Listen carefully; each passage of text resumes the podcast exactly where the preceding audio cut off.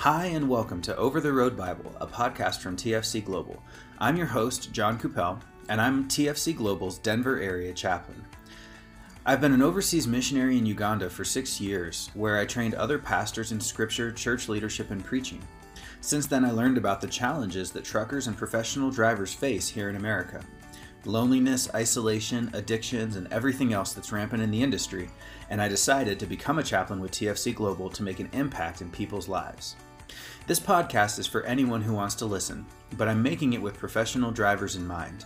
Together we'll have a short Bible study that can be listened to on the road or on a break at a truck stop, along with resources to help you get plugged into Christian community while you're on the road. If this podcast is a blessing to you, the best thing you can do to support it is to get the word out and tell other drivers to listen so they can be blessed too.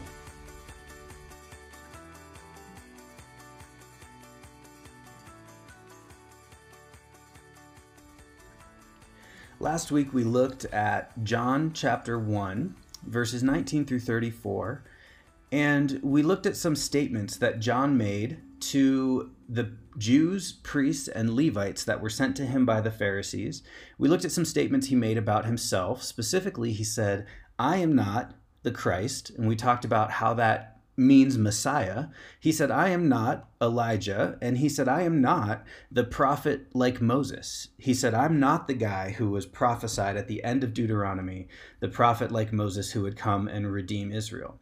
What he does say is he quotes a verse from Isaiah, and he says, "I'm the one who will prepare the way for the Messiah. I'm not the Messiah, but I'm the one who will prepare the way for him." And so this week we're going to look at what happens next with John the Baptist, and specifically with some of his disciples. We're going to be reading John chapter one, verse thirty-five, to the end of John chapter one, which is verse fifty-one. So if you have a Bible and you want to open it up, that would be amazing. If you're out on the road or you don't have a Bible with you, I'm going to read it and you can listen along. Here we go. "The next day again, John was standing with two of his disciples. And he looked at Jesus as he walked by and said, 'Behold, the Lamb of God.' The two disciples heard him say this, and they followed Jesus. Jesus turned and saw them following and said to them, 'What are you seeking?'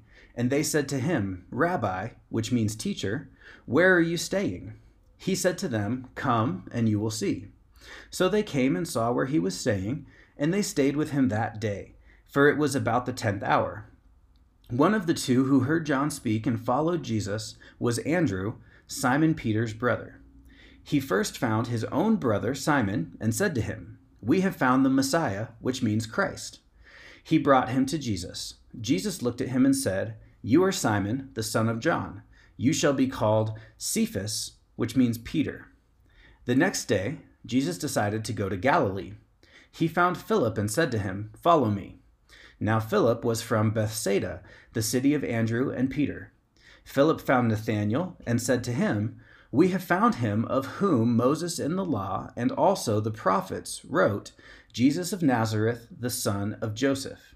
Nathaniel said to him, 'Can anything good come out of Nazareth?' Philip said to him, 'Come and see.'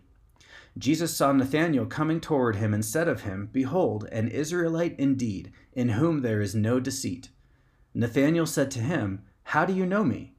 Jesus answered him, 'Before Philip called you, when you were under the fig tree, I saw you.'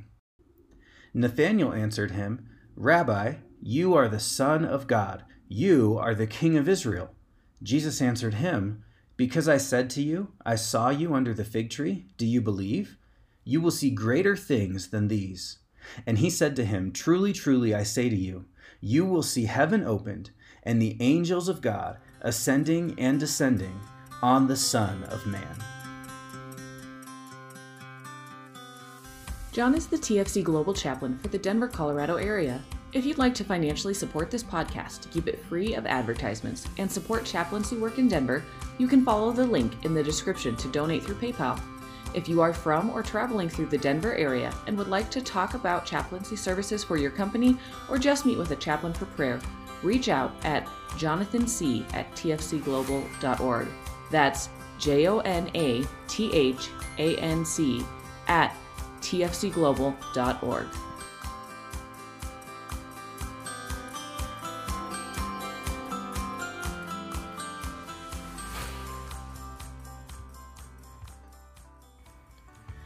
Do you have questions about the Bible?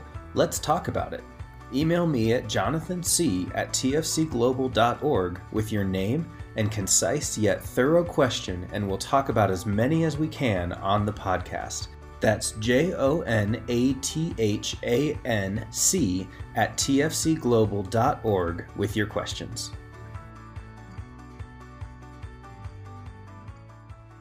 We just read John chapter one, verse thirty-five to the end of the chapter, so we're finishing up the first chapter of John. And the first thing that we read in this passage was that John the Baptist had disciples with him. And this kind of sounds a little bit weird for us uh, modern thinkers because it's not something that people really do anymore. So what does it mean that he had these disciples following him?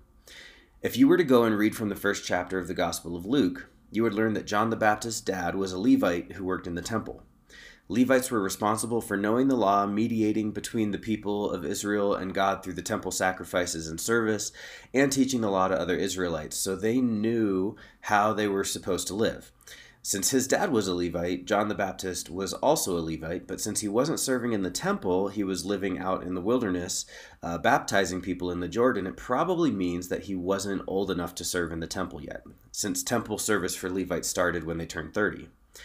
Education back then was a lot different than it is for us today. There uh, weren't schools uh, in the same way that there are schools today. So these disciples that John the Baptist had were likely younger men who were looking for an education on the Old Testament, especially the Torah, and they were following him around to learn it since he had to know it for his training to work in the temple. And these disciples uh, were, were You know, they were following him around, learning from him because he would have been very knowledgeable about the scriptures, uh, which gives even more meaning to his next statement, "Behold the Lamb of God," he says. We talked last time about how he might have been referring to the Passover lamb from Exodus or maybe the Day of Atonement lamb from Leviticus.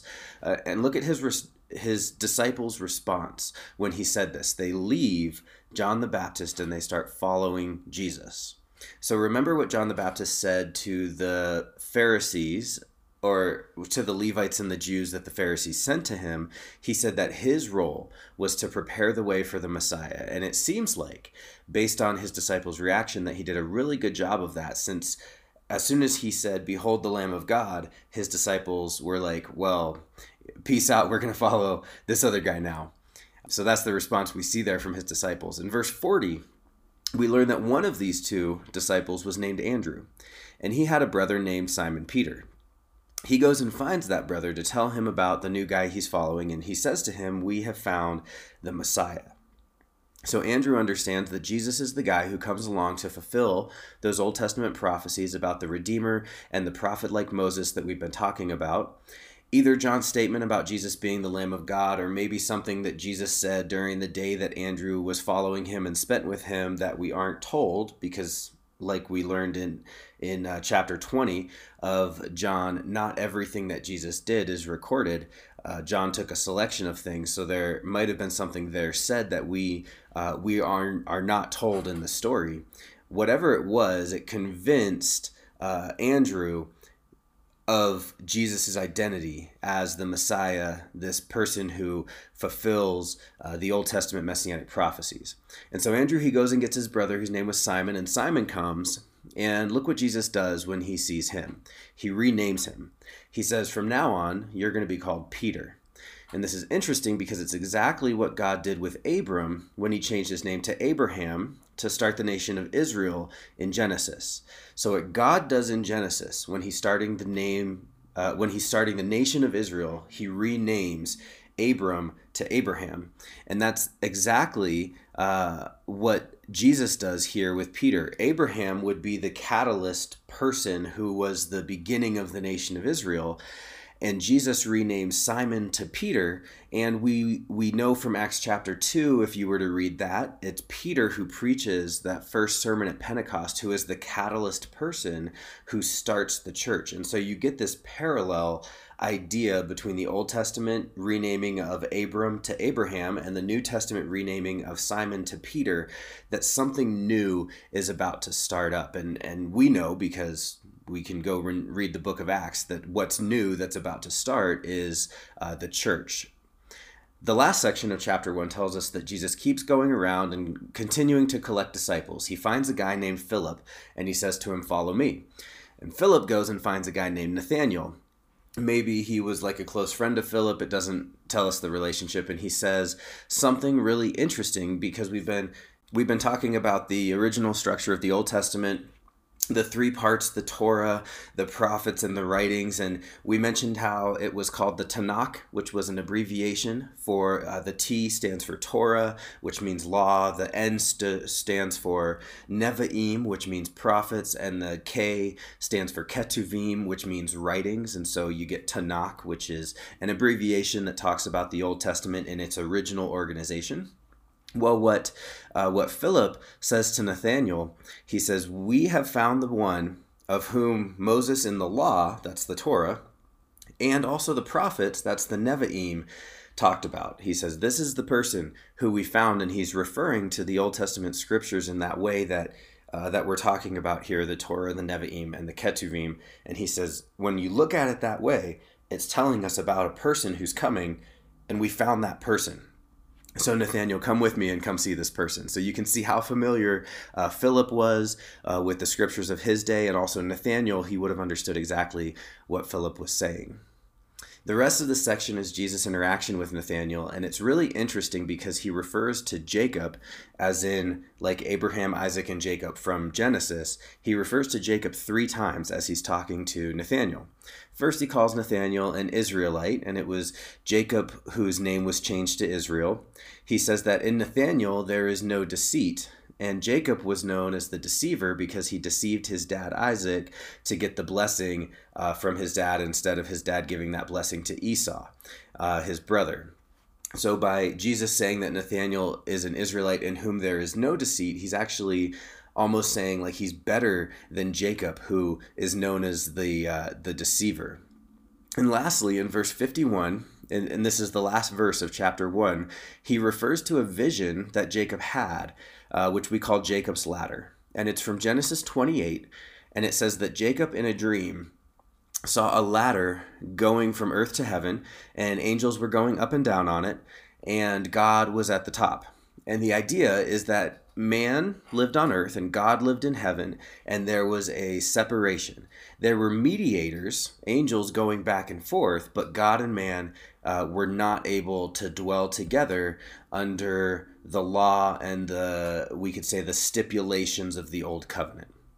So look at how Jesus changes the story of Jacob's ladder. He tells Nathaniel, you will see heaven opened and angels going up and down on the Son of Man, talking about himself.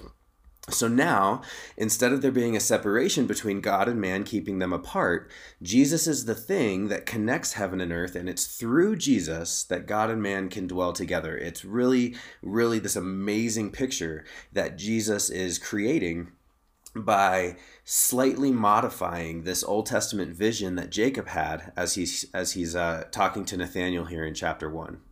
For me personally, I love to get into these little details and talk about the connecting points between the Old and New Testaments, and this is a way that I find uh, my faith increasing in who Jesus is and what he does for me and how I can recognize uh, that work by understanding the Old and New Testament together. You know, there might be some folks out there listening in who are like, I have no idea what you're talking about. And that is totally fine. I'm doing this so that you get to learn along with me more about who Jesus is. And if you don't believe in Jesus and you're listening in, first off, you're welcome uh, to be here. I want you to see how awesome he is and worth believing in. And if you are listening to this and you do believe in Jesus, if you would call yourself a saved person, I want you also to see how awesome Jesus is and worth following the way that Andrew and Peter and Philip and Nathaniel uh, followed him, because Jesus is amazing. And that's just one of the things that we're understanding here from the Gospel of John.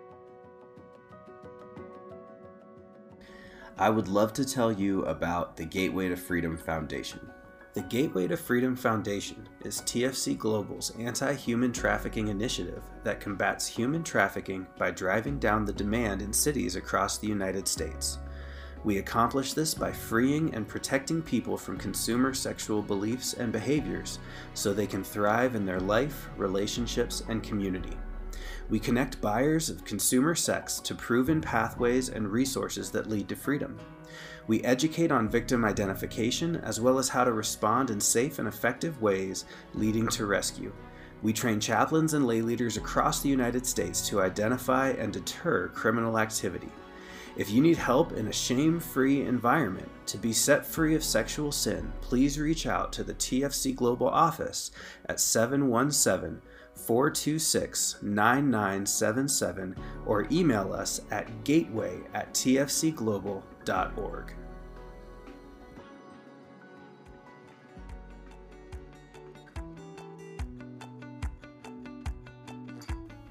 To everyone who listened in today to the Over the Road Bible podcast, I want to thank you for spending the time with me and reading the Bible together. I hope that this has been an encouragement and blessing for you. Next time, we'll keep moving through the book of John, and soon we hope to put out a few special episodes with guests talking about other topics important for y'all out on the road. I appreciate you, and I appreciate the work that you do. God bless you.